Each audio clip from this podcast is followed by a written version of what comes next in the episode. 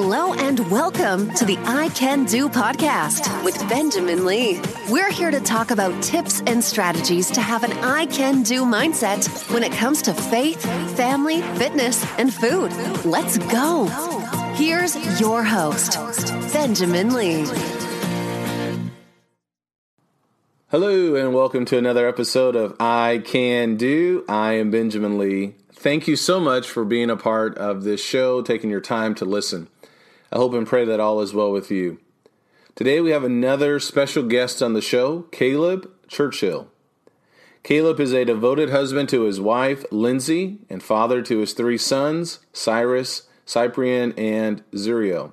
He has lived in Indiana, Florida, Kentucky, and Alabama, but for the past eight years has devoted his life to the ministry of the Word in New York City. After living in the Bronx for five years and working with a bilingual church in West Harlem, Caleb moved with his family to Brooklyn, where he has spent the past three years ministering.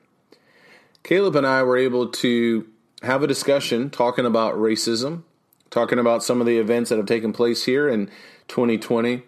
This was actually originally for a congregation and for their youth lectures, which they re- recently had online and I asked if I could use the content that Caleb and I had and share it here on my podcast.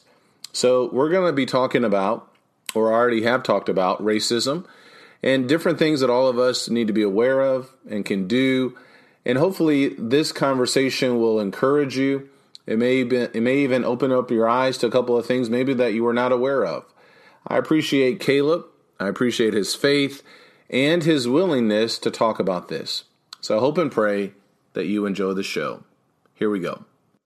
Hey guys, I'm Caleb Churchill. I'm here with my guy Benjamin Lee, um, coming to us live from the Golden Gate Bridge. It looks like over there um, in uh, in in Texas. Is in that Texas? Texas? Yeah, I'm in uh, the great state of Texas near Dallas. Yeah, and I'm coming to you live from my uh, plain bedroom here in Brooklyn. it's impressive. Um, but we want to talk to you guys today a little bit about um, the issue that has been plaguing our nation. Um, it's caused all sorts of controversy, has caused all sorts of consternation in the church um, right now. We want to talk a little bit about racism. Um, so maybe just to get us started here, Ben, um, why are we talking about this again? I mean, this yeah. this conversation, man, yeah. uh, keeps coming up. Why are we talking about this? Uh, well, Caleb, you know the big thing, and you're right. We are we have been talking about it quite a bit. I started looking back at some of the sermons and forums that I've been a part of since 2015, and, and there's been quite a few. And typically, there's some when there is some kind of event that takes place. So why are we talking about it right now? It's because of what happened in Minneapolis with the with the murder of George Floyd uh, and the four police officers there. So that was a very, I think it's a very pivotal moment when you think about 2020. We really are now experiencing two huge moments with COVID 19 and now all uh, everything that's going on here with with the racial tension that's taking place in America with police brutality uh, and then we're going to cap the year off uh, with an election. So it's going to be a pretty epic year. But unfortunately, but maybe also fortunately, you know, we have opportunities to talk. And I'm hoping that we can continue to talk about these things, not just when there's, you know, a tragic event that occurs, um, but um, talking about these things on a regular issue, a regular basis, rather. Yeah, for real. And it certainly has been an interesting year, isn't it? And it, I don't think it's just you know, we're kind of in a perfect storm with the coronavirus. And then it wasn't just George Floyd, it was Ahmaud Arbery, it was Breonna Taylor, it was all of those kind of coming to a head. You got yeah. video coming out. You got uh, you got somebody getting killed in her home, another one while jogging, another one, you know, yeah. with a, just a terrible video, all of that coming together at once. Well, and you know, with with Ahmaud Arbery, I remember when I was on Facebook. Uh, I'm not on social media anymore, uh, we could definitely talk about that as well, especially for young people and and really for everybody with how we navigate and have these conversations. But I remember that first time where I saw what took place or what happened to uh, Ahmaud Arbery. I saw someone post something uh, and I was just kind of confused because it said, I think February 25th. I said, well, what's going on with this? And so just learning about, you know, how that had taken place three months prior. Yeah. But with the George, and there was video with that as well. Right. And that video is very hard to watch. And then with everything with George Floyd, the fact that it was the, what took place happened for such a long time right? Eight or nine minutes. And just how nonchalant the, the police officer was, I think, not I think I know everybody, uh, everybody who saw that. That's why I just think it, not, I don't want to say a tipping point because there's been other events and, and tragic uh, lives lost, but there was something about that moment that I think really got the ball started. I don't recall doing tandem lessons or being invited to do tandem lessons talking about this even with some of those other events at least this year. Yeah. Yeah it's definitely been a crazy year. Um, so tell people just a little bit about um, your life and your experiences i mean sure. Uh, one of the unique things about you and i is uh, that both of us are in situations where at least in our churches, we're in the minority. Um, you in Texas um, are at a majority white church. I'm here in Brooklyn at, uh, at a pretty diverse church, but certainly not a majority white church. Um, and uh, and I live and I live here in a neighborhood that is that is almost entirely non-white. So, uh, so so let's talk about like what are some of your experiences that you've had and things maybe deliberate choices that you've made or things that have happened in your life that has helped you to really develop close relationships with brethren who are different from you, particularly racially different from you. Um, because obviously you you've got a lot of relationships, close relationships with people who who who are white, um, and that's unusual. I mean, studies say that the average white person has out of hundred friends has one black friend, and and the number for for the average black person is not much higher than that for the for the number of white friends out of hundred. So, uh, so you've obviously learned some things along the way, or experienced some things that led you to have close relationships with uh, brethren who are different than you. What What are some of those experiences that were impactful for you or helpful? Yeah. Well, you know, I was born in Central Illinois, and I went to the University of Illinois. My my dad was not around really growing up. Uh, my dad was a he was an alcoholic. He was uh, physically abusive. When he when he wasn't drinking, he was uh, I think a really good really good man.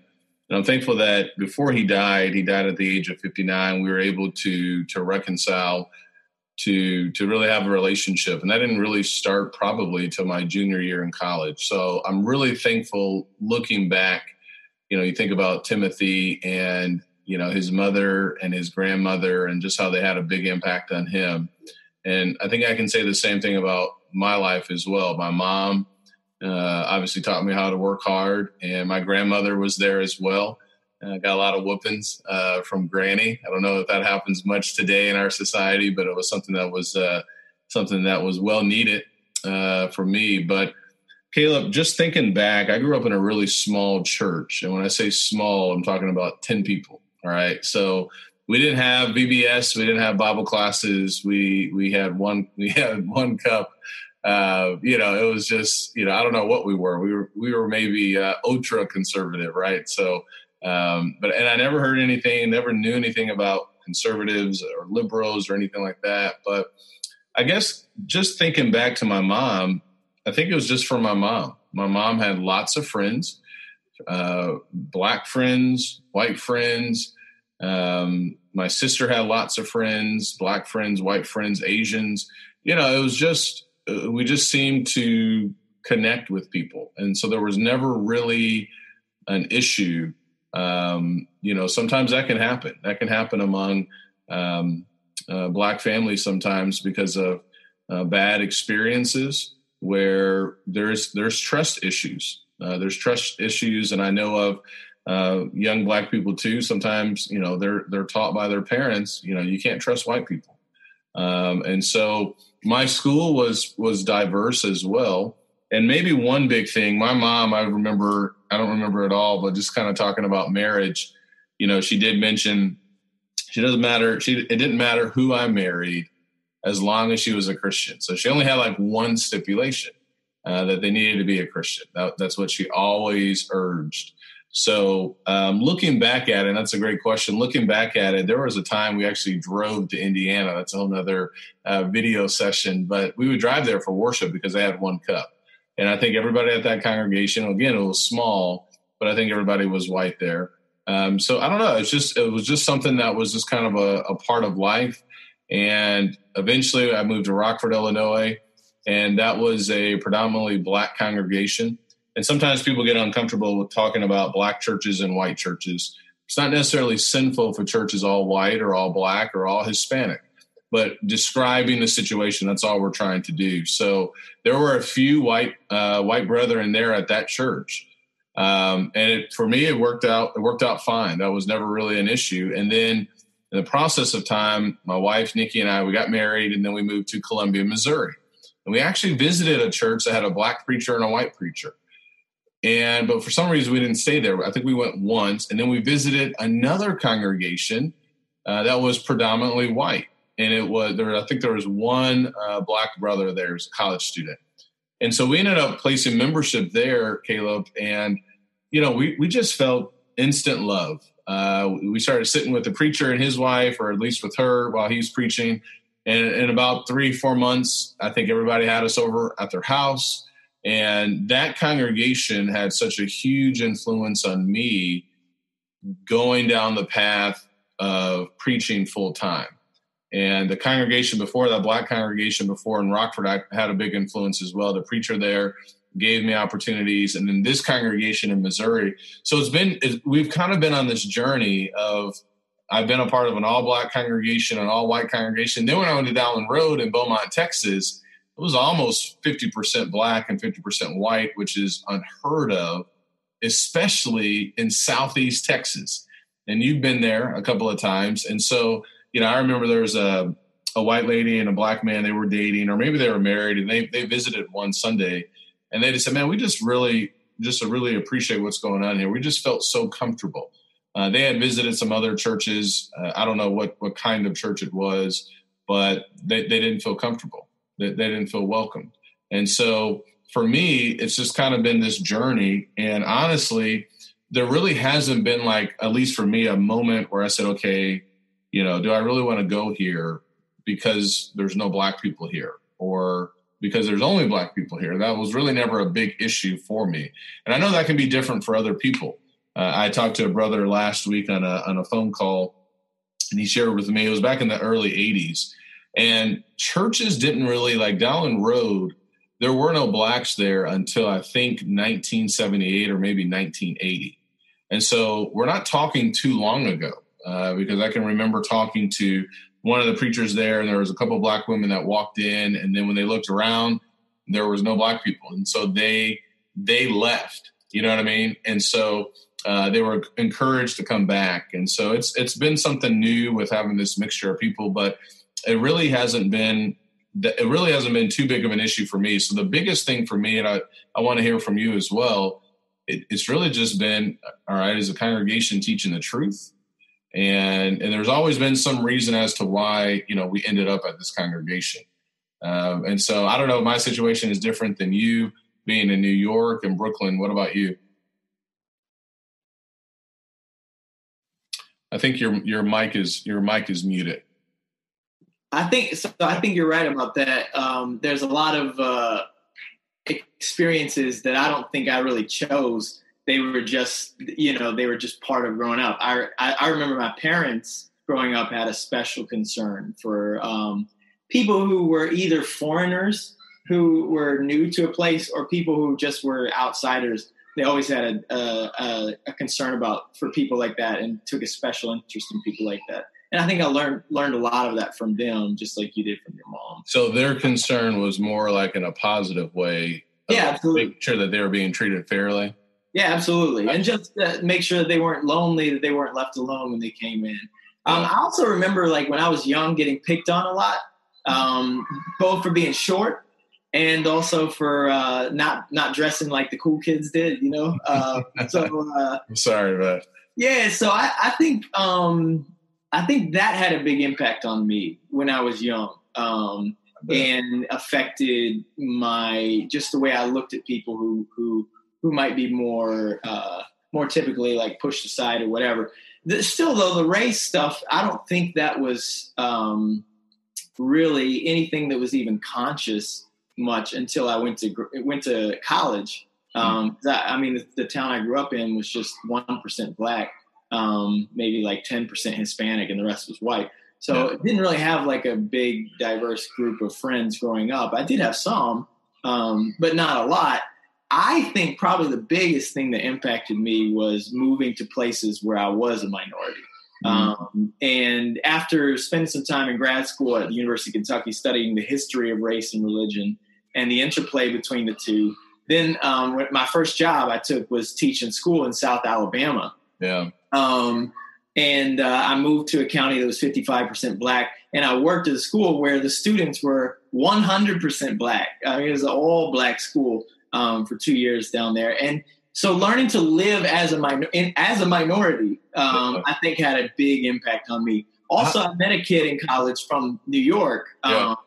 who uh, who brought me to New York City, and coming up here and learning to live as a minority here for five years in the Bronx, where uh, the largest group in the neighborhood I was in was forty percent Hispanic. Yeah. Um, and then now in Brooklyn, where my neighborhood is 86% black, um, and like and like seven percent Hispanic and only three percent white. You, being a minority actually teaches you a lot about caring for other people who are minorities yeah. in difficult situations. I, I want to go back. You mentioned something uh, when you were in Alabama, and you know, you it was pretty much an all black school walk us through how you felt or if you felt anything or did did things did, did things become more aware? Did you feel like more people were looking at you? And the reason why i think this is important especially for young people who are listening what you've done and i guess what i've done as well is something important. You know when it comes to churches we're not trying to find a church where everybody looks like us. We're trying to find a church that's teaching and preaching the truth. And so you know kids who are going off to college whatever the case may be. But just walk us through when you were in Alabama, you know, what were some of those feelings, if any? Did you hear any, you know, negative uh, comments from people or what was that like? Oh, of course. Of course. I mean, I mean, so not only was the student body 100% black, they had most of them had had never had a black teacher, a white teacher. Um, so, and then you get this young kid coming in, and there's actually three white new teachers that year that came to the mm-hmm. school. Um, and uh, so, I mean, yeah, we heard all kind of stuff, and and just like, and and you know, not only like the kids getting upset or frustrated and, and saying like racial stuff, but also like, um, you know, just kids that had never been around a white person before, yeah. uh, who are then like, you know, just learning about uh, things that are very different from uh, from the way they they were. So it was, it was definitely an eye opening experience for sure. Well, you're touching on something too, and I know we're kind of we're hitting a couple of different things, and so you can reel me back in. But what's interesting with what you said there, when was that? Was that in the '90s then? No, that was 2009. you're really young. yeah. So in 2009, um, so think about I, that. I like you, bro. hey man, come on. All right, so that's interesting because there was a lot of young black uh, people who who had not had any experience with whites. Right. And I remember talking to a brother in Christ here after the George Floyd event because I ended up having about almost 30 conversations with people and he shared something with me and and I appreciate his honesty and vulnerability where there was some fear where he said, you know, I, have never really had a conversation with a black person or a black brother in Christ about any of these issues. And I think what we're going to get at here, and if there's something for people to take away from this, you're only that's only 11 years ago, and yeah. and even now, I remember when I did a forum in um, in a um, at a congregation back, I think it was in 2016. Um, one of the members there had shared the same thing. I, you know, we went over there to his house for for lunch and I don't know if he had really had a conversation with a black person. And so it, it's not to say that his heart was evil uh, or even the, the children at that school. It's just a whole new experience. And so I think for for young people, here's a great opportunity to to get to know everybody, to be willing to take those steps to to talk and to learn. And I know that doesn't necessarily solve everything, but there has to be some kind of communication and there has to be some kind of dialogue, even if it's uncomfortable. Because I told the brother, he said, Man, I'm afraid I might say the wrong thing. I said, Well, it's okay. I mean, we'll we'll work our way through it. And yeah. I think that's something else that holds a lot of people back. Even a conversation like this, you and I have a relationship, uh, but a lot of people get nervous about, man, I, I just don't want to say the wrong thing. And I think that's out of good intentions, which is really good. You know, you think about, um, you know, just trying to be, you know, careful with our speech. But that's, I, I just wanted to ask you about that because I thought that was, I thought that's a pretty powerful thought. You know, well, and since you brought that up too, I'll just say, um, almost every person of color that I talk to and you can tell me if you disagree with this. Um, but almost every person of color that I talk to says, "Hey, silence is the killer. Like. Speak up, make mistakes, talk to me, and say the wrong thing. That's far better, far better than just being quiet about it." And I think you're right. I think there are a lot of white people who are saying, like, "Hey, um, I'd love to be a part of the solution, but I'm afraid to say the wrong thing." and make things worse. And you maybe you can speak to that too. But yeah, my experience has been that my experience has been that almost almost every person of color would say, "No, I'd much rather have the conversation and you say the wrong thing, and yeah. let's work through it." Um, so there's a couple of thoughts in Acts chapter 18 when Paul was in Corinth in Acts 18 in verse 9 it says and the Lord said to Paul in the night by a vision do not be afraid any longer but go on speaking and do not be silent for I am with you, and no man will attack you in order to harm you, for I have many people in the city.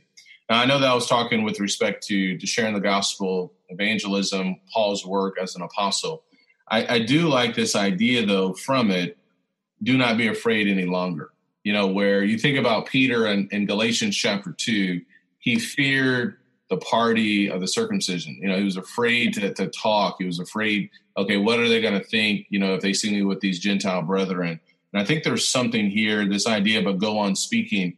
And I think a lot of the current events, and especially maybe even social media, you know, has caused a lot of people to, to become somewhat afraid. Uh, maybe a lot of white brethren become somewhat afraid of, you know, I had a lot of people just asking me, you know, how can I help and what can I do? And so, and I don't have all the answers as well, but I think something like what we're doing is is something good and then even for even for blacks something i think is important to understand is being willing to listen and being willing to if someone does say something helping them in a manner that in a manner that's godly and you know correcting them because it, these conversations can get really tough and there's something and not trying to brag or anything like that but the fact that people reached out to me and wanted to ask me questions as as a black brother in christ that made me feel good because it made me feel like, all right, they, they have some confidence or at least they feel comfortable talking.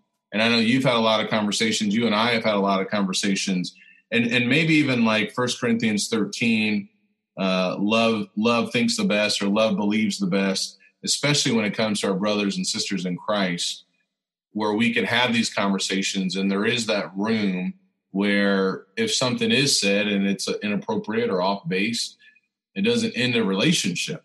Yeah. Uh, you know what I mean? Does that make sense? Yeah, of course. I think one of the big things that will help a lot here too that we need to be reminded of is the way Paul went about developing relationships uh, in First Corinthians 9, where he talks about, um, though I'm free and belong to no one, I've made myself a servant to everyone yeah. to many to, to win as many as possible. To the Jews, I became like a Jew to win the Jews. To those under the law, I became like one under the law, though I myself am not under the law, so as to win those under the law. To those not having the law, I became like one not having the law, though I am not free from God's law, but I'm under Christ's law, so as to win those not having the law. To the weak, I became weak. To win the weak, I have become all things to all men, so that by all possible means I might save some. So this, this I think is really critical here um, because it's not just about spending time in spaces where I'm not the majority. It's also about learning to live like other people and learning to live with other people who are different than me. Um, I, I, I talk a lot about this because it's important to me, and I've noticed the impact it has on others too. Um, learning to eat like people eat who are different than you. Um, yeah. Learning to speak the language that people speak uh, in order to connect with people on a cultural level. Uh, level, you'd be shocked um, at the impact that that has. Uh, when I started visiting the Bronx in 2006, I learned Spanish uh, so that I could talk to the brethren and to my neighbors there in, in the Bronx. And now that I'm in Brooklyn, I'm trying to learn a little bit of French and Creole and even working on a little bit of Arabic because wow. because even though I'm never going to be fluent in those languages, yeah. uh, I don't need to be. Uh, I, I, like to say it this way: people just want people are not asking you to become exactly like them or to give up your culture and become theirs. They just want to be surprised that you care enough to learn a little bit about yeah. them. Yeah. Um, I was with a Nigerian this week, and and and she was shocked when I talked with her about eating fufu, and I was like, you know, this is, but but but those kinds of things break barriers down. Being willing to say, you know what, I'm not going to make you come to my house, and I'm not going to make you eat what I eat and talk about the things that I want to talk about. I'm going to go to you. I'm going to live like you. I'm going to go into your home. I'm going to live with you. I'm going to eat what you eat. I'm going to talk about the things that are important to you is I think really really important if we're actually going to break some of these barriers down and work towards uh, towards bridge building. Well, and that that makes me think about Acts chapter two, where the brethren there, you know, in Acts chapter two, you had just you just had this openness. You had yeah, yeah. Uh, they're they're going house to house on a daily basis. Certainly, there's going to be new relationships forming. And then I think about Acts chapter ten, when Peter he had a vision and the Spirit had to tell him to go to the house of Cornelius uh, just to get him there. And, yeah. and, and finally he figured it out. And something I've been talking about is, you know, he preached the, the first sermon on the day of Pentecost. You know, who, whoever calls upon the name of the Lord shall be saved. And yet it, it still took him time to truly understand. And that's why I think it's so powerful where he said in, in verse 34, opening his mouth, Peter said, I most certainly understand now that God is not one to show partiality. It took him time to truly understand. But then that what you're talking about here, and I think this is something, this is a tangible thing that we can do as brethren. At that the last verse in Acts chapter 10, he, he stayed on for a few days. That would have changed that changed everything. We know that it did because in the next chapter, he basically gets attacked by the Jewish brethren saying, You ate with Gentiles. What are you doing? Right. So, and I think that's kind of what you're touching on too. And so, if you think about it from from our relationship as brothers and sisters in Christ, you know, getting comfortable with with having people over and getting to know people, and like what you say, you may not, you may never be fluent, but just taking those little steps goes a little goes a long way to help people to see, you know what, they're, you know, he's thinking about me or she's thinking about me. You know what I mean? Right.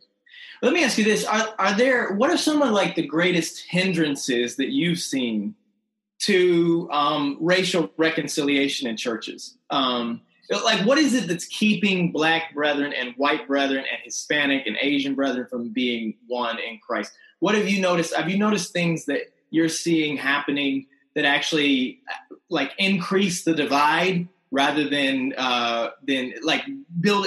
Are there things that people are doing that are actually like building barriers rather than building bridges uh, to to repair relationships. Well, I know what you know. What you're saying here is very important, and the idea of uh, building bridges is key. Uh, let me just start with that. I think one thing to think about uh, as preachers, like you and me, you know, we need to we need to talk about this. We need to. It's a matter of the heart. Racism is a matter of the heart. Uh, even leadership among congregations, understanding you know these are issues you know to to address uh, and we can do that from the word of god. So i think that's something important. And so i think that would be one answer to your question where you know it may not necessarily be a challenge at a particular congregation but there's still things to to remind people of. Yeah. Uh, there you know there's there's still things for us to talk about when it comes to all of this. And so and it may be a bigger challenge than we realize because we don't talk about it too well, and that's the thing, right? Where we can, yeah, there, there, there can be a challenge with that. It's uncomfortable. It's what you call a crucial conversation.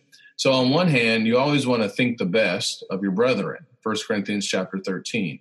Uh, you're going to have to do a lot, Caleb, to to make me think, yeah, Caleb doesn't like me, or you know, Caleb is just acting. You know, why is he acting this way towards me? You know what I mean?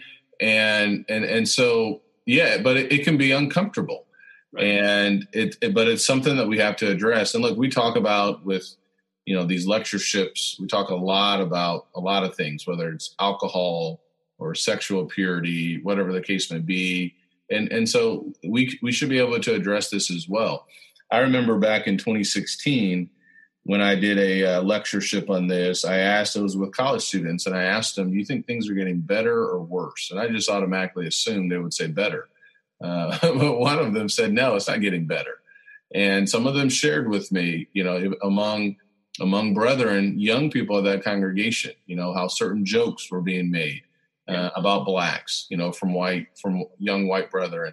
And so there are some things that still, there's still room to grow. Uh, yeah. Make no mistake about it. And, and I know that because one of the sisters, one of the young girls, she, she shared that with me. Um, and, and so I'm not trying to make anything up. It, there are still things that we need to, to certainly talk about uh, one of the biggest things that I have seen has just been conversations and just learning how to truly listen. And, and we don't always have to have an immediate response, but just learning how to to listen and to, and to, to, to really seek first. And you know, Acts 15, there was a major doctrinal issue with respect to you know uh, circumcision being necessary for salvation, or that's at least what some were saying. And and so they had to have a, a you know this huge meeting to talk about this. And one of the things that I love from that, um, I'm not trying to compare it exactly like that, but the brethren were able to, to listen and they were able to hear Peter and Paul and others speak. And I think there's something important there. Um, you know, so for me, what have I seen? That's a that's a tough question. Uh, personally, what have I seen? You know, first of all, um, growing up in a church of only 10 people, I saw the same people every day because they're all part of my family. Uh, I do remember my dad often talking about the white man and how he was angry with the white man. And I, I, I didn't always understand what he meant by that. And I don't know, I don't know how much he really ever shared with me with that. Uh, when I went to the, the congregation in Rockford, Illinois, um, if there was something going on, uh, and I don't think I ever heard any sermon on racism. I don't think I ever heard any Bible classes on racism. I don't think I heard that at all. And I don't think I heard anything like that in Columbia, Missouri either. Uh, it wasn't until Beaumont, Texas, where I started to see more of that, you know, discussion, I guess, and then even being a part of it with me, you know, doing some things. So, right. uh, one of the greatest hindrances, though, some of the challenges, I think part of that is the past. Yeah. You know, when I was in Beaumont, Texas, uh, I learned about the idea of white flight. How after the schools were desegregated, many whites moved out of Beaumont, and so there's a town called Lumberton, uh, which is about 15 minutes from there. And so a lot of whites moved out to to Lumberton, and um, and I'm sure there were some brethren who did the same as well um, just thinking about that time.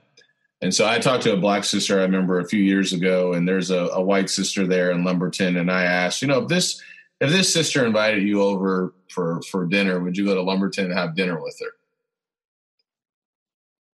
And she said no. And I said, really? And the black sister said, no, I wouldn't go there. And I said, well, why not? And she said, well, they don't they don't want us there. And she said, "Look, I would I would meet her anywhere else. I'd meet her in Beaumont. I'd meet her halfway, you know, but just not there." Now, for those years, I'd been going to Lumberton for devos, for discussions, and things like that. So I think part of the challenge sometimes is the past. Right. So your experiences, Caleb, are totally different than mine. I don't recall being bullied in school or people saying things about me um, in the way that that happened to you. So that changes our perspective with certain situations that we may find ourselves in. Um, so I think one hindrance is the past and experiences that we've had. If someone's been hurt, that that plays a big role. Right.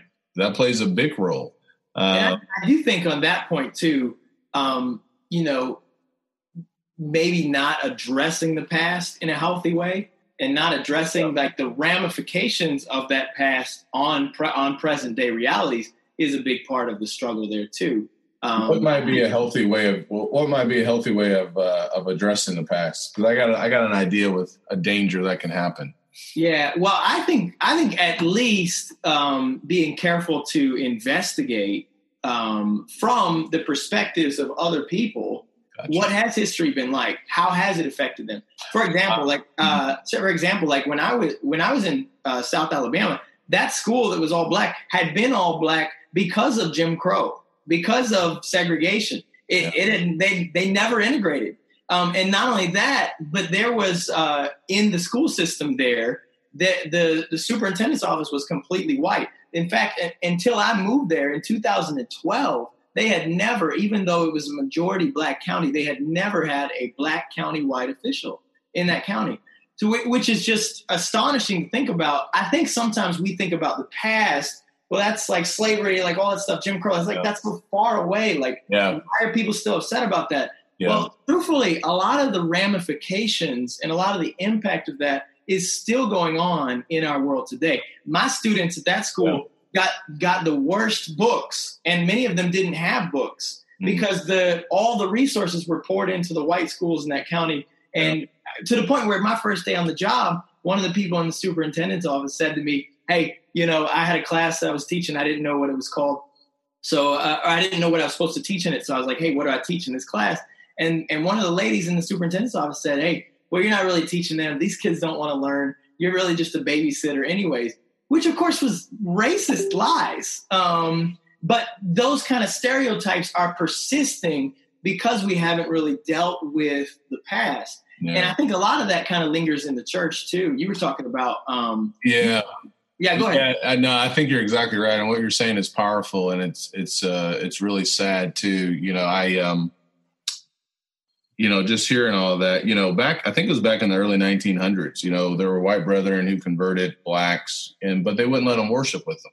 That's right. So they they built black buildings or buildings for the black members. So, you know, people ask why are there so many different churches that are you know made up of one uh, particular uh, race or group, and it's uh, there's a ripple effect. And what you're saying is so true that we're all to some degree affected by this ripple effect where everything, you know, it, it, it's been very, you know, the the changes that have taken place, you know, so much of them have have been have taken a long time. And and yeah, there are those challenges. I remember, you know, before Dowlen Road, I'm not picking on Dowlen Road either. I love the congregation. I just learned like my eyes were opened about race when I was there because I just I don't know if I if it just wasn't an issue for me in Illinois or if it was and my mind was just kind of oblivious to it but as I, you know, I did so many talks and sermons on race, I just, I almost started interviewing people. And, you know, there were challenges among brethren, you know, where white brethren would say, okay, if blacks come here, what are we going to do? We gonna let them stay? I mean, so that should never be a question. Like today, if somebody walks into your congregation or somebody here in Louisville, it's not a question of like, what are we gonna do? You know, if they're a, a different skin color. Um, the other thing, too, I'll say this that there are still some mentalities that are separating blacks and whites. So, you know, I, a brother had shared with me, my name had come up in a gospel meeting. I guess the church is pr- probably, or most likely, oh, it is uh, predominantly a white congregation. And my name came up, and uh, what the brother shared with me was, you know, when my name came up about a gospel meeting, you know, someone said, "Well, I don't, I don't know if people would be comfortable with Ben." Well, why is that? I can only think of really one reason. And so we're not talking about 1950s or 60s or 70s. Right. I didn't start preaching until 2009. So, you know, we're not talking about things that are going on a long period of time. I talked to a, you know, Hispanic brother and he had shared some things with me with, you know, um, you know, a brother at a congregation, let, you know, he was very truthful with them. You're not, we're not really comfortable and ready to have a Hispanic preacher.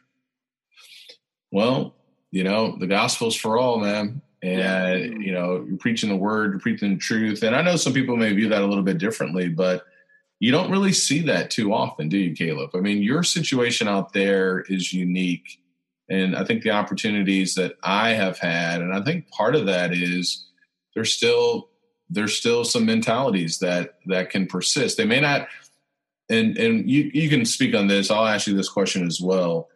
I don't think most brethren are racist. I think one of the big things we struggle with may be like implicit bias, where these things, uh, you know, whether, you know, we, we may not even be aware of some of these blind spots that we have. And, and that's one of the things I try to talk about as well, that that can be some hindrance as well, where a, a person that, you know, a lot of people aren't talking to different people. So that naturally can bring up some, some, some division at times. What What do you think? I, I mean, would you agree with that? That I think the brethren that I've been around, and certainly there's there's room, but I think implicit bias is is probably something more, you know, to touch on than saying, okay, well, you know, so many of the brethren are racist. What, what do you yeah. think about that? Well, um, as I'm talking about in the uh, in the discussion on race, the other video that we're doing, uh, really the root of racism is pride. It's the belief that I, that I'm better than you, that I'm that I'm above you, that I'm superior to you, and and I think at, at a fundamental level, who hasn't been guilty of that? Like we may, may, we may not have said I'm better than you because of your skin color. We may have come up with some other reason. You know, in some parts of the world, I'm better than you because of the size of my nose, or I'm better than you because of the language that I speak, or the tribe that I'm from, or I'm better than you uh, because you know because of how much money I have, or how, how little money I have, or whatever. You know, I mean, there's all kinds of other things. But at the root of of of racism is this pride. And I do think that it is a larger problem than we want to admit. And I'll just say this I, have heard preachers admit, preachers have admitted to me uh, of uh, telling race, racist jokes. Um, and uh, and I've I've seen I've been at, at, at gatherings with preachers where I've heard people say very insensitive racial comments or, or, or jokes. Um, you know, I've heard uh, I've heard people of color in churches who've told me that they've been called the N word more times than they could uh, could even count. Um, you know, so I mean, I I do think it is a serious problem, but I think you're right. There are a lot of people that their struggle is not primarily racism, like they're not overtly racist, yeah. um, but there's such a lack of understanding that yeah. it keeps them from being able to uh, to really be a part of building bridges to to reconcile and bring unity among brothers and sisters to the point you made a minute ago too i just want to say uh, don't ever grow satisfied with the division in the church today yeah. god never called for there to be separate jew and gentile churches yeah. um, and when the jewish saints were having a hard time getting along with their gentile brethren in rome paul had the perfect opportunity in his letter to the romans to say to them hey you know this would be a lot easier if you guys would just start separate churches have a gentile church and a jewish church and he did not say that. He didn't do it. He told them, accept one another just as Christ has accepted you. Learn to live with each other. Learn to love one another. Do the hard work of, of, of accepting one another and not condemning and not um, judging one another, but rather accepting each other just as Christ has accepted you. Yeah. And I think I think it's important for us to remember um, that this division that we see in churches today, it doesn't come from reading the Bible. It doesn't come from the scriptures. Yeah. It's come from a corruption of Christianity in our culture that has persisted for 400 years in this nation. Yeah. Uh, and we got to be a part of changing. Yeah, your point from uh, Romans is really good. And what we've been saying too, you know, let's not build up walls. You know, let's right. let's let's um, let's be the pioneers. Um, our brother in Christ uses that language a lot. I know you've used that language, I believe. I'll give you two examples of what this will look like. So yeah. there's a young black sister. She was in uh, going to a university in Beaumont. She must have seen my photo on online or something like that. So she came to the congregation because she told my wife she just she just assumed it was a black black congregation because if there's a black preacher, what does that mean? And that often happens in evangelism, right? So if you invite someone, Caleb, to worship services, their mind is already thinking. So if you invite a black person, their mind is already thinking it's probably an all white church. And when I invite a white person, their mind is thinking it's probably an all black church. I don't know if I'm going to feel comfortable. And it's not because they're necessarily racist. Right. It's just how it is, even right. in 2020. So when she walked into the doors, she was shocked. She, she, looks she looked around. She's like, I can't believe there's so many black and white people here.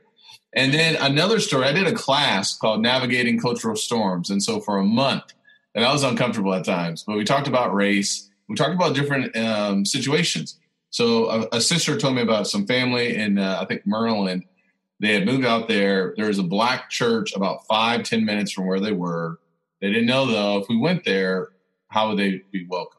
So there is a more diverse church 45 minutes away. So they were driving there every week but that's a long drive every week. That gets a little bit expensive.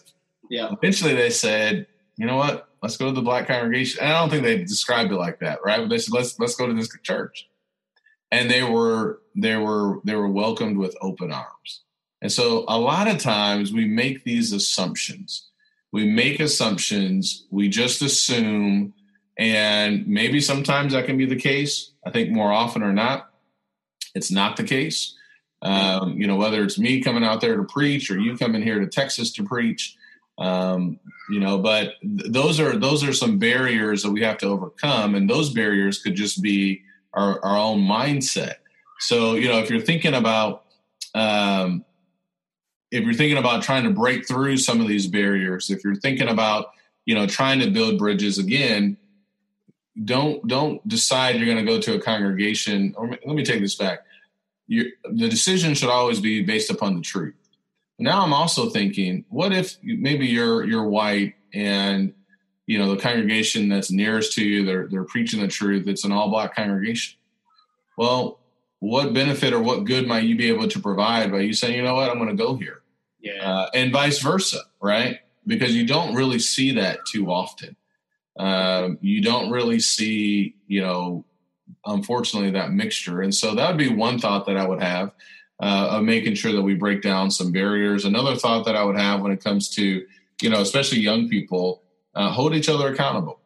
You know, the examples you just shared with me, those are interactions taking, taking place among God's people.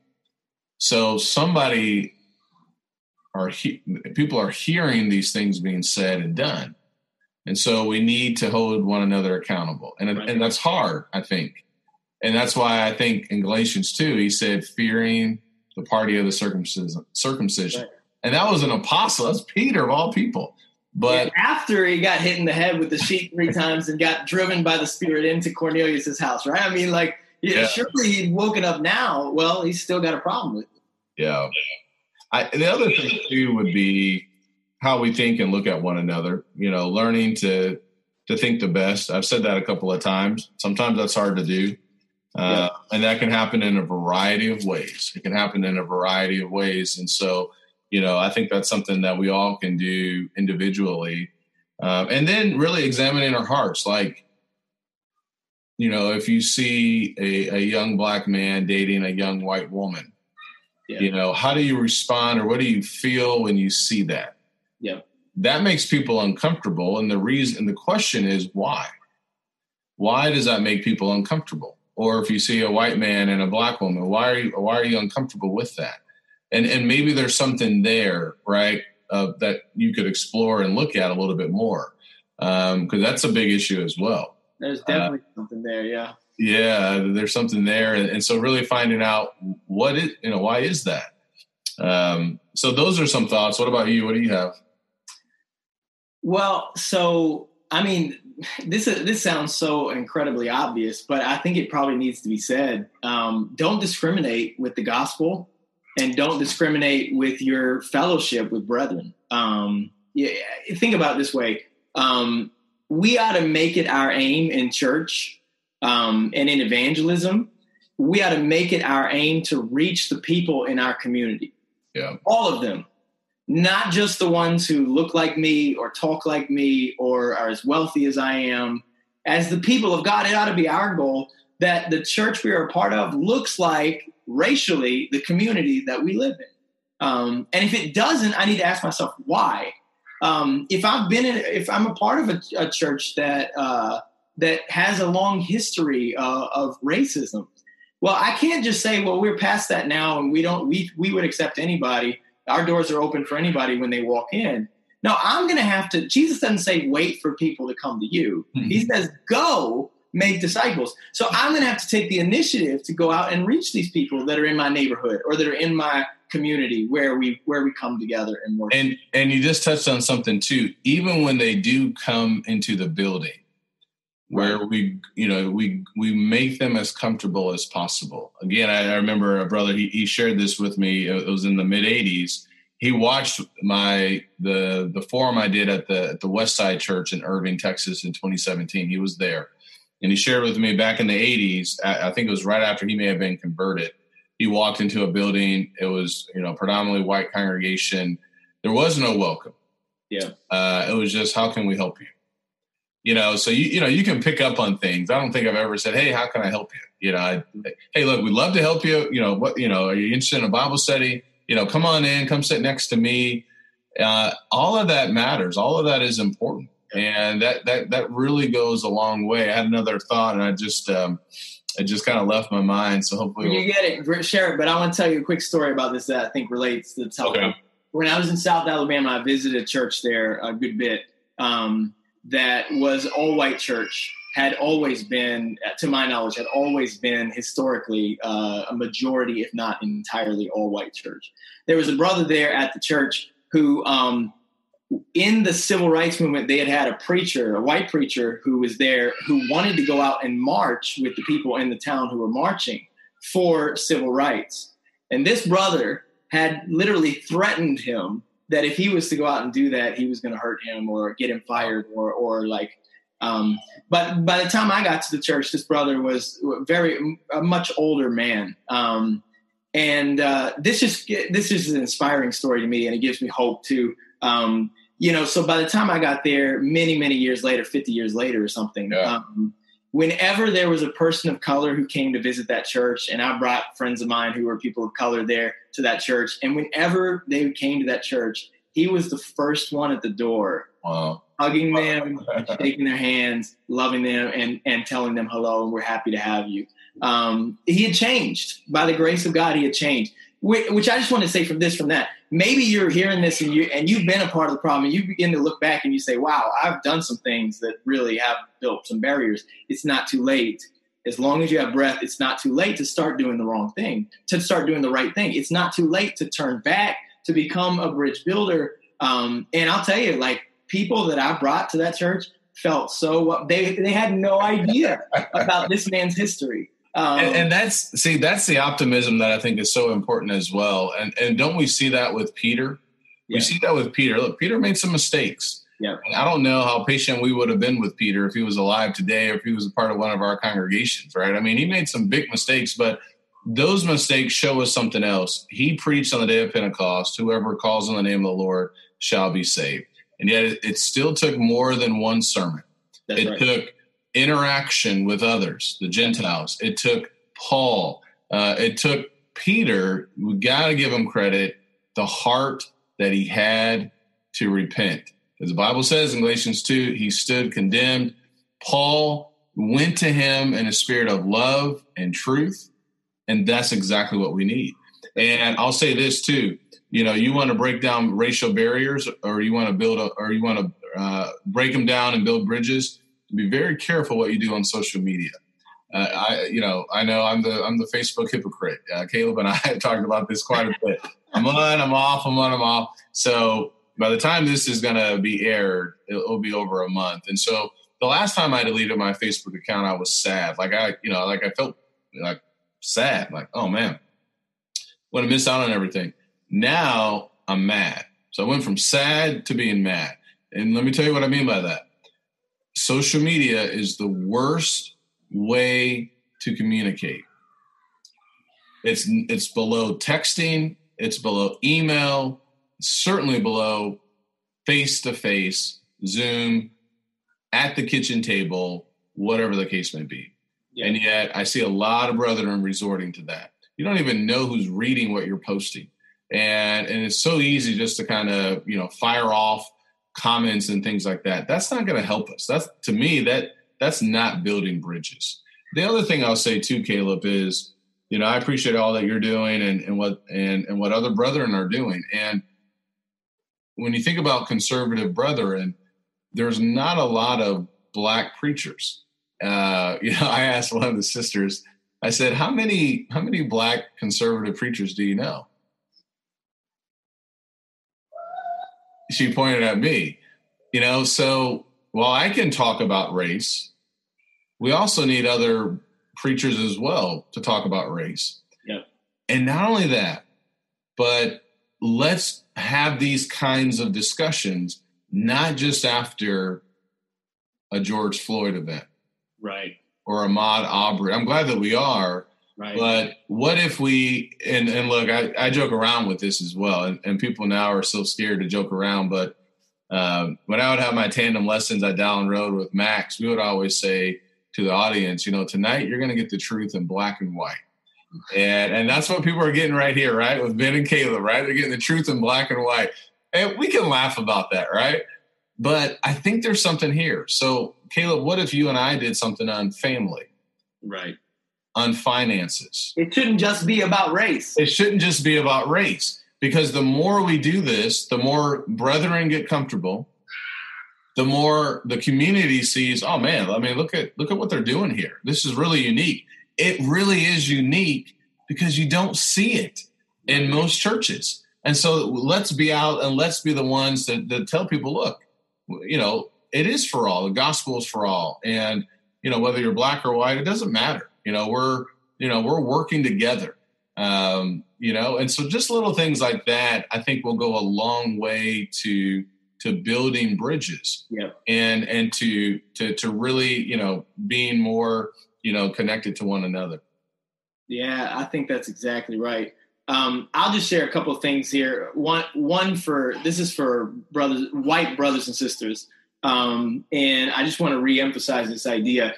Like, if you want to be a bridge builder, then you have to learn to listen, and you have to do lots of listening, because until you can understand a person of color well enough that you can state their perspective in a way that they would agree with you, if you can't do that, then you need to keep listening.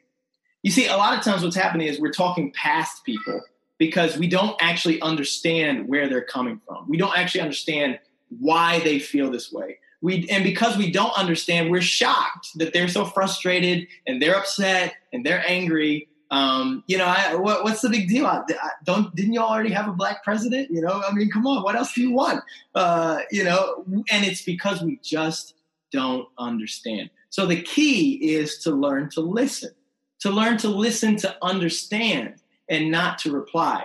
You know, one of the things that uh, my eyes were open to as I started getting to be in places where I was a minority is I heard I heard about one black preacher who said this to uh, to a white preacher one time. He said he said, you know, the problem the problem with white people is, is that they don't understand that they have a culture.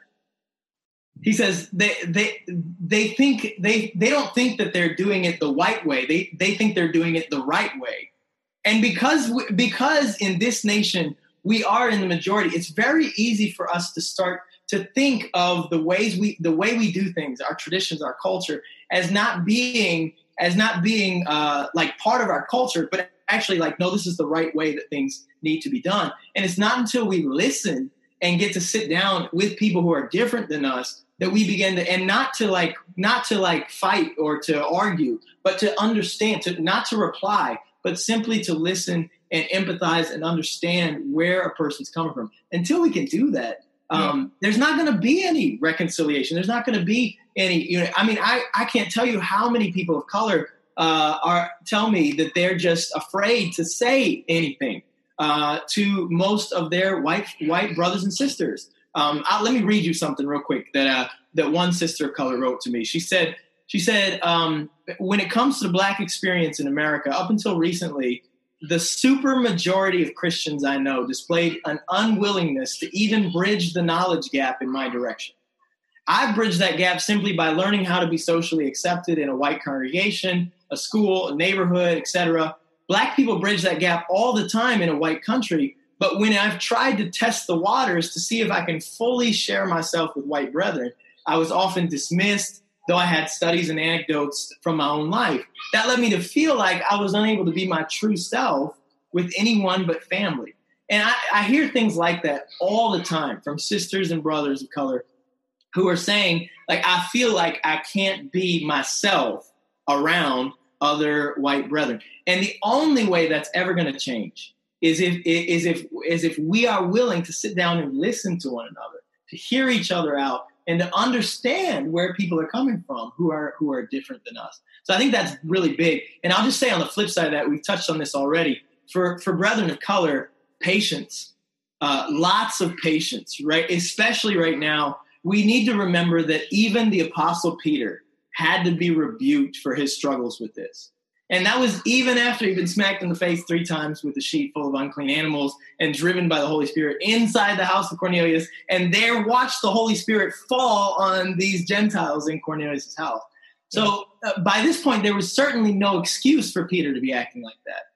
And yet he still stumbled on this, and he had to be rebuked for not walking in step with the gospel. So, uh, so I think patient there. Don't be afraid to rebuke white brethren when they act in ways that are not in step with the gospel, but also do it lovingly, just like the apostle Paul did, and patiently letting them have the space to grow and change. Um, because we're not going to change overnight. I mean, I, I haven't gotten anywhere close to where I am without making hundreds of thousands of mistakes, even on this particular issue.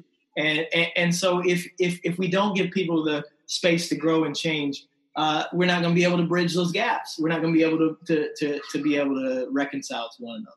Yeah. Uh, you made me think about James chapter one, you know, the idea everyone must be quick to hear, slow to speak, yes. and, and, slow to anger. Amen. And, you know, we can be angry as well, but yep. we do not sin. So the world does not dictate how we respond.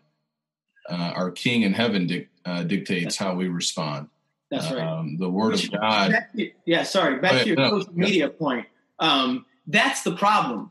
In my view, the problem is not that Christians are on social media. The problem is that we're using social media the way the world uses social media. And we're we're defining ourselves. Or uh, let me say this: it can be easy to start to define your brethren by what you're seeing on social yeah. media. Now, people are saying things or sharing things for a reason, but it just it just doesn't work and unfortunately, sometimes it can actually feel like some problems are bigger than what they may actually be. It could just be a small percentage. Yeah. Where, but if you're seeing this constantly, then you go right. see that brother or sister Wednesday or Sunday.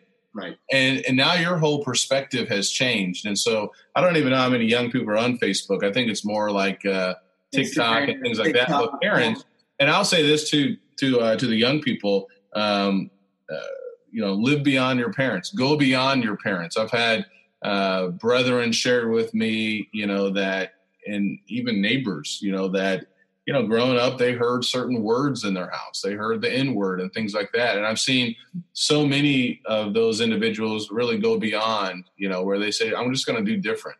Uh, and i like the idea of we can replicate or we can repudiate. That's right that's what you see in so many of the stories like of the kings. So even though you know one king was bad the son had a choice. Was he going to go down the same path or would he would he go down another path? So there's something important there for young people that all of us and look all of us have come short of the glory of god. Uh, all have sinned and come short of the glory of god. And i'm thankful that you know that we that we have forgiveness uh, through Jesus Christ with um, our hearts, the things that we may have said, uh, whatever the case may be. But I really like what you said there too, where patience is going to be required. And let's not allow politics, lefting and righting to get in the way, social media. And I was actually very encouraged, even though I was exhausted after all the phone calls, that, that people wanted to talk. Yeah. And I think that's where it's at. Yeah. So we may not change the entire world, but you have a conversation with one person. Right. One person. And, and maybe for the young people, talk to some of the older brothers and sisters in the congregation. Learn about some of their experiences. black experiences, white experiences, learn about everybody's experience. Right. And there are so many, I think, teaching moments from that that there's things that all of us can do. And so when we are, are truly allowing Christ to, to reign in our hearts and to, to follow in his footsteps, uh, there's so much good. And, and you touched on something too, and, we'll stop here in a minute, but evangelism. You know, it's it, young people. I've seen this, and this is one of the coolest things I've seen. You know, what you mentioned, bringing your friends to church services, and young people converting their friends uh, to Christ. That's where it's at, and let's share it with everybody. Yeah, amen. Uh, a couple other things I'll, I'll, add to that I think are really critical here. Um, one is don't don't be too proud to ask for help. Um, maybe you're having a hard time with the relationship with a brother or sister of a different race or a different ethnicity. Um, maybe you're having a hard time reaching out to a community of minorities in your town. Uh, reach out to those that can help you. There are people who are doing that work. Um, there are so many faithful people of God who are working to be to build bridges and to do what's right. Um, and many of them would love to help. Um, you know, would love would be encouraged to be able to jump in and help you to do that better. So don't be afraid to ask for help. Don't be too proud to say like, "Hey, I need some help with this. Um, I need to I need to work on this." And yeah. and then and then really, I mean, for for those of us that are in churches that have uh, people of other races, um, whoever is in the minority there, um, don't discriminate in your fellowship with brethren. Like, reach out to those people. If if there's a minority in your group, um, whether that's black or white, whatever that is, or Hispanic uh, or Asian or, or some other ethnicity, um, reach out to those people and make sure that they feel welcome. That's what hospitality, the biblical, uh, the biblical teaching on hospitality, that's what it's all about. Loving people who are different than us, loving people who are strange to us, the love of strangers. Um, so what that means is, um, if I'm in a church with uh, just a few Hispanics or a few people of color, um, and and all the white brethren are always hanging out together. Well, I need to take the initiative to go and spend time with the brethren of color in that group. Um, have them into my home. Go to their home. Eat what they eat. Learn to eat collard greens, candy yam. Learn to learn to live the life that they live.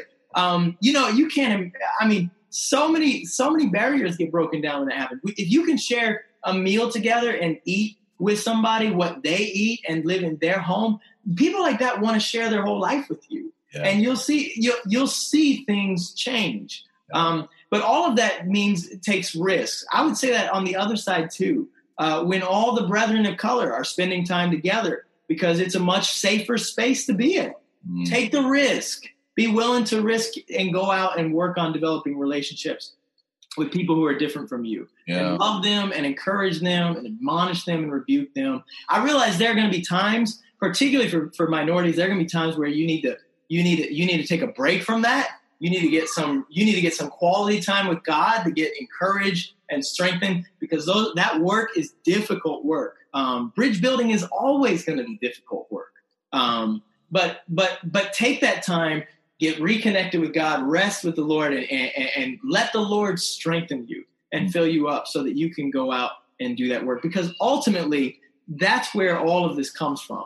We learn to be bridge builders from God, who sent Jesus to build a bridge from heaven to earth. Jesus came down and he died on a cross so that we could be reconciled all in one body back to him.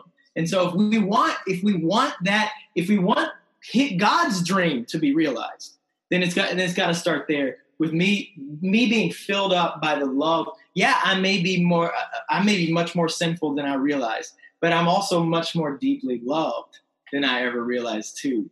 And I know that because Jesus went to the cross. So just because I'm a minority, just because I may be a person of color, just because other people in my church don't value me or don't appreciate me or don't love me the way that they ought to, I am deeply loved by God.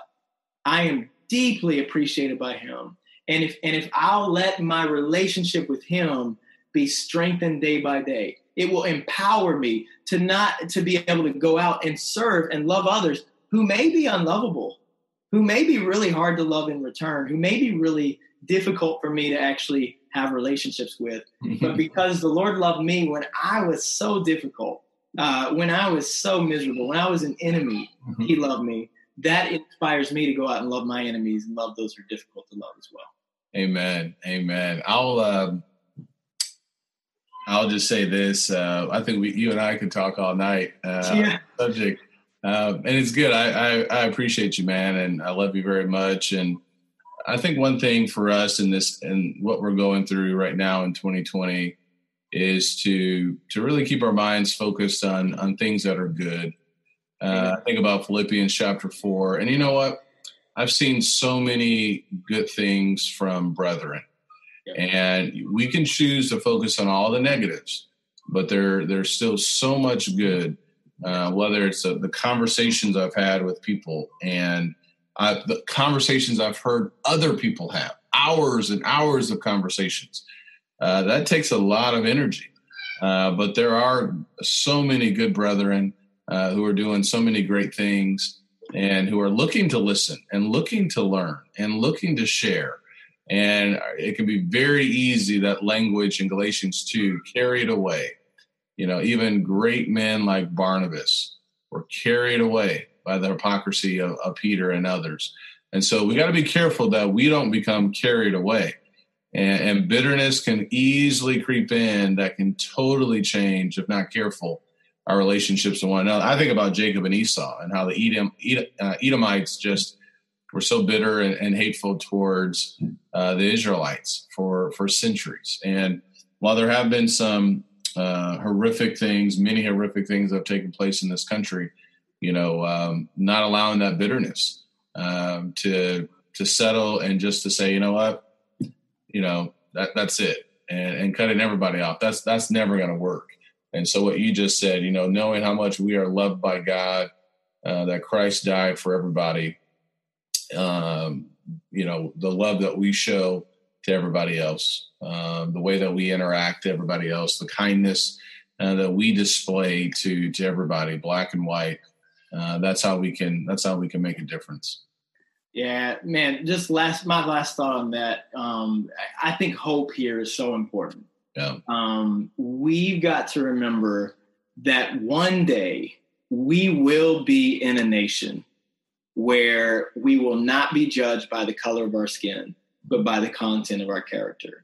One day we will be in a nation that is multiracial, multi ethnic, people from every nation, tribe, and tongue under heaven, all gathered together with the Lord. And that's our hope. When the Bible talks about there being no Jew and no Greek in Christ, this is what it means. It doesn't mean that when Greeks became Christians, they started celebrating all the Jewish holy days and eating kosher foods. It doesn't mean that when I become a Christian, I'm going to lose my beigeness and abandon my culture. You know, um, it, what it does mean is that we're sanctified together in truth, and we become more and more committed to God. A white Christian will have more in common with his black Christian brother than with his friends and family who do not know Jesus. And because of the unity which only Christ can provide, the same way, a black Christian sister is going to have is going to have more in common with a white Christian sister. Uh, than with her non-Christian family. And even though we may be in a world where the old racial and tribal and social and all sorts of other divisions exist, and these tensions continue to rise between them, if we're being sanctified in truth, we will soon find that we are Christians first and American or African second we are Christians first and black or white second. Christians first and a member of my biological family second. And my hope is that one day everybody's going to be treated mm-hmm. not not by the color. They're not going to be judged by the color of their skin. They're going to be judged by the content of their character. And we're all going to be together with all of God's people from every race, nation, and tribe. Yeah. And that's what we're striving for. Yeah. That's what we're hoping for. That's what we're working for keep preaching, Caleb. You got me fired up, man. I, uh, you know, First Peter two and verse nine. And this isn't a competition of like who gets the last word either. But in First Peter two and verse nine, you are a chosen race. That's right. A royal priesthood, a holy nation, That's a right. people for God's own possession so that you may proclaim the excellencies of him who has called you out of darkness into his marvelous light. So let's remember what kind of nation we are we are, what we're part of right now, right? In, in the body of Christ and who we are and what you're saying, this hope of what we have to look forward to one day of, of being in heaven for eternity and and these issues and challenges not being there. It's a, it's a beautiful thing. So I appreciate you, man. I, I love your heart and I appreciate your encouragement for me or to me uh, and to my family and, and all the things that you're doing. Yeah, you know I love you, brother. Thanks for a conversation. Thanks for doing this. I know this is not not easy, and you're probably tired of having t- so many conversations like this. But I appreciate you doing it. Would you lead us in prayer as we wrap up? Yeah, let's pray. Father in heaven, we, we know, Father, that indeed you are the Holy One, that you are righteous, that in all things you always judge fairly and and right. We're thankful, Father, that we know that you love us so much. You've demonstrated your great love by sending your Son who died on the cross for all people. Thank you, Father, for allowing us to be a part of the body of Christ and being brothers and sisters uh, and being one, being together, the blood of Jesus Christ, the fellowship that we have with one another. We pray, Father, that this conversation, this study will impact others who hear it. We pray, Father, for the new generation, the next generation coming up. You'll give them courage, courage that you reminded Joshua to have, Amen. and the courage, Father, to, to stand and do what's right and to proclaim what is true, like Ezekiel had. Encourage, Father, to build bridges and to share your good news of your Son and, and what He has done for all of us. Help us, Father, to love one another and help us, Father, to always seek your will, not our will, but your will. Thank you, Father, for Caleb. Bless him and his family. And thank you, Father, for all those who are striving to to do your will. In Jesus' name we pray. Amen. Amen. Amen. All right. Take care, brother. Thanks, man. Thank you so much for tuning in and listening today. I hope this Bible study has been a great encouragement to you. Thank you again, Caleb. I appreciate you very much as well. You can find Caleb in the Brooklyn area. The website where he preaches is thewaybk.com. That is thewaybk.com. And be sure to check out my website, benjaminlee.blog, where you can find all the other podcasts, along with blogs and other motivational resources like books. Take care and God bless. And remember, I can do, and so can you.